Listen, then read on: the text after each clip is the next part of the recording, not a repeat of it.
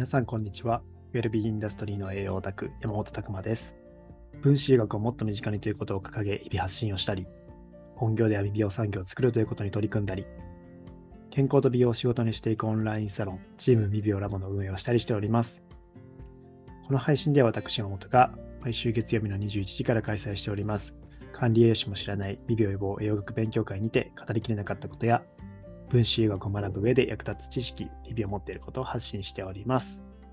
というわけで本日のテーマは、分子生物学のおすすめの本はありますかというテーマでお話ししたいと思います。その前に告知の方させてください。本日ですね、11月9日の火曜日21時から未病ラボ勉強会というのを開催いたします。こちらは月2回ですね、チーム未病オンラインサロンの中で開催しているイベントになるんですけども、こちらの方でですね、日頃無料の勉強会では話しきれないようなマニアックな分子学のお話というところで、前半戦僕の方から話させていただいたりとか、後半はですね、このオンラインサロンの中にチーム未病コースというのがあるんですね。ここ健康と美容を仕事にしていくというところをテーマと掲げてですね、自主独立のチームとしてですね、こういった形で未病産業とか自分のやりたいことを叶えていこうというところで、お互いに協力し合ってやっていくというコースがあるんですよ。その中のチーム未病コースの中の、今回は松尾さんという方ですね、ハーバリスト、ハーブというところで、それをビジネス化していくというところでやられていたりとか、エステサロンとか、サロンとかですね、そういったところで働かれていたりとかですね、そういったところの、お話が今日聞けるというところで、非常に僕も楽しみなんですけども、そういったところですね、興味ある方はぜひご参加いただければと思います。前半の方はですね、今日は僕の方からはミネラルですね、ミネラルの栄養素に関する、ちょっと使えるポイント、この要点というか、そういうところをまとめてお話しさせていただければと思います。最近ちょっと難しくなりすぎてたので、少し簡単めにしようかなと思ってるんですけども、そういったところですね、そういった使える知識としてですね、一つ頑張って作りたいと思います。ぜひこちらも楽しみにしていただければと思っております。こちらですね、参加、興味ある方はですね、チーム未病オンラインサロンの会員になっていただければ参加券がついております。会員になっていただいて、中でですね、ページでチケットを申し込んでいただければ URL 届きますので、そちらで参加いただけます。今日21時からなので、17時ぐらいですね。夕方ぐらいとか、それぐらいまでに決済いただけてれば、その時間までに入れるかなというところになりますので、ぜひよろしくお願いいたします。めちゃくちゃ面白いので、本当おすすめです。このチーム未病というものがですね、今盛り上がってきている、この雰囲気も感じ取っていただけるんじゃないかなと思っております。よろしくお願いします。はい、それではですね、本日のテーマは、この分子生物学のおすすめの本はありますかというお話で、これはですね、昨日の夜無料の勉強会を開催してたわけなんですけども、その中で出た質問で一つ、ありましたので、これについてちょっとさらに深掘りしていきたいと思います。この質問としてはですね、分子生物学は分子栄養学を勉強する前に勉強しておいた方がいいと、このポッドキャストの中で話しておられたと思うのですが、初心者から入るのにおすすめの本はありますかというところですね。僕がこの以前ですね、この分子栄養学勉強するには、まず分子栄養学の内容っていうのを知っておいた方がいいよっていうお話をしたんですよね。ざっくりとそう言ったんですけども、確かにですね、分子生物学のじゃあどこというところになってくるかなと思います。この回答として昨日ですね、僕がさせていただいたのは、この僕の勉強の仕方って実はちょっと変な感じにやっちゃってて、日頃の疑問から深掘りしていく方式なので、逆から考えていくっていうところでやってるんですよね。っていうのも、分子生物学とか、そういう堅苦しい教科書みたいな本を読むのって本当に昔から苦手で、教科書って全然頭の中入ってこないんですよね。それが大事だっていうのは分かるんですけども、結局何が言いたいのかっていうか、覚える作業ってすごいめんどくさいなって思ってしまって、挫折して、教科書を硬いことはやめてよって思っちゃうんですけど、そういったところが嫌なので、僕の場合は逆から考えていって、最終的に分子生物学にたどり着くというような流れになってます。例えば、昨日もお話ししたのは髪の毛一つにしてもですね、髪の毛がなんで抜けていくのかとかですね、そういう髪の毛が生えなくなるってなんで起こるのかっていうと、それを知るにはまず髪の毛のその表面で、頭の表面で起こっている細胞のとこですね、知らないといけないと。毛母細胞っていうのがその毛穴の一つ一つのところにあって、そこの毛母細胞から細胞分裂が起こってて、それで徐々に外側に押し出されていってる、伸びていってる。伸びるっていうのは押し出されてるっていうニュアンスの方が強いっていうのが分かってきたりとか、あとそれで考えるのは細胞分裂ですよね。どうやってじゃあその毛母細胞っていうのは細胞分裂してるのか。でじゃあ毛母細胞の仕組み見てみると、血管がそこにですね、横にこうつながってて、そこから栄養分を得て中で細胞分裂を行っていくようになってるとかですね。あとは髪の毛のその成分自体はケラチンとか、そういったものになってくるので、当然タンパク質も重要だなっていうのも分かってきますし、血流も重要だなっていうのも分かってくるしというとこですね。でその細胞自体に、昨日の、お話ですけども、受容体があって、受容体って何って話になりますよね、その時に。じゃあ受容体の勉強したりとかするんですけど、でその鍵穴があって、そこにはこのホルモンが関わってて、こういうのが作用してしまうとそれが抑制されてみたいな話があるんだなとか、全部つながってくるんですよね。そういったところを逆算していくと、全部こうしていかないといけないし、その細胞の中にミトコンドリアがいるし、ミトコンドリアの仕組みも知らないといけないしというところで、この逆からつなげていくと、結局分子生物学の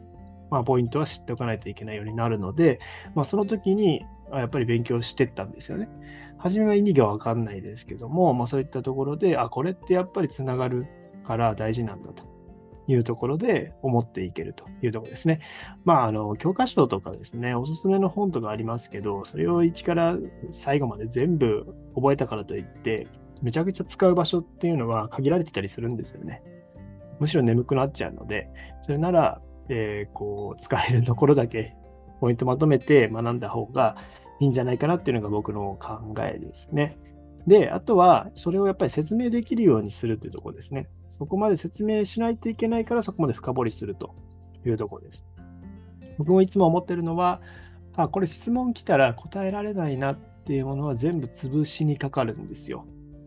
なんで受容体とかもそうですし、いろんなミトコンドリアっていうのもそうですし、毛母細胞とか、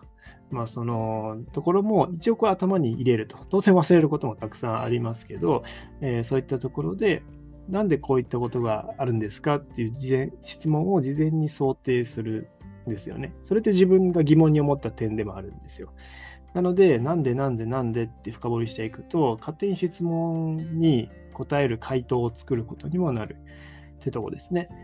でそのなんでっていうのを重ねていくと、めちゃくちゃ勉強になるというところです。それを要は自分の中で理解してちゃんと説明するまで持ってっとかないといけないので、そういったところではすごく深掘り法としてはいいんじゃないかなと個人的に思ってる、自分に合ってるというところになります。で、じゃあ分子生物学のどこがポイントなのっていうところですよね。どこがポイントなのかというと、それは、美容栄養管理士の講座で教えてますよって言いたいんですけども、そうは言ってられないので、どこを分子生物学でまず重点的にやってた方がいいのかっていうのを簡単に言うとですね、まず、細胞の中の仕組みですね。ミトコンドリアは絶対理解しておいた方がいいです。ミトコンドリアの機能を説明できますか？二重膜の構造になっててとか、クリステ、この膜のところでエネルギーが作られててとかですね。そういったところ、面白い本でいくとですね、忙しい人のための代謝学、ミトコンドリアが分かれば代謝が分かるっていうですね、陽度社っていうところから出てる本とかですね、これミトコンドリアについて書かれています。あらゆる結構栄養界隈の人はこの本を勧めてますね。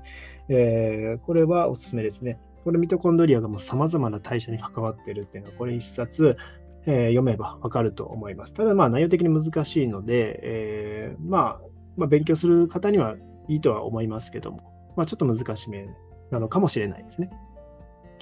で、そういった代謝を知ると、じゃあそこがですね、ミトコンドリア機能が弱ると、そういった代謝が全て弱くなってくるのかと思うと、めちゃくちゃつながってくるところでもあります。その上で知っておかないといけないのは、さらにエネルギーを作り出す仕組みですね。炭水化物、タンパク質、脂質からこう人間はエネルギーを作っていくんですよ。アセチルコエとかピルビン酸とかさまざま作っていって、クエン酸回路っていうものをミトコンドリアの中でも回して電子伝達系っていうところで、エネルギーを作っていく、 ATP を合成していく、こういった流れがあるわけですね。そこの仕組みをざっくりでもいいので説明できるようになってますかと。要は人間の呼吸ですね。呼吸を理解するというところです。そこに関わる栄養素とかも知ってますかっていうところで、まずこれをですね、こうしてるだけでもだいぶ、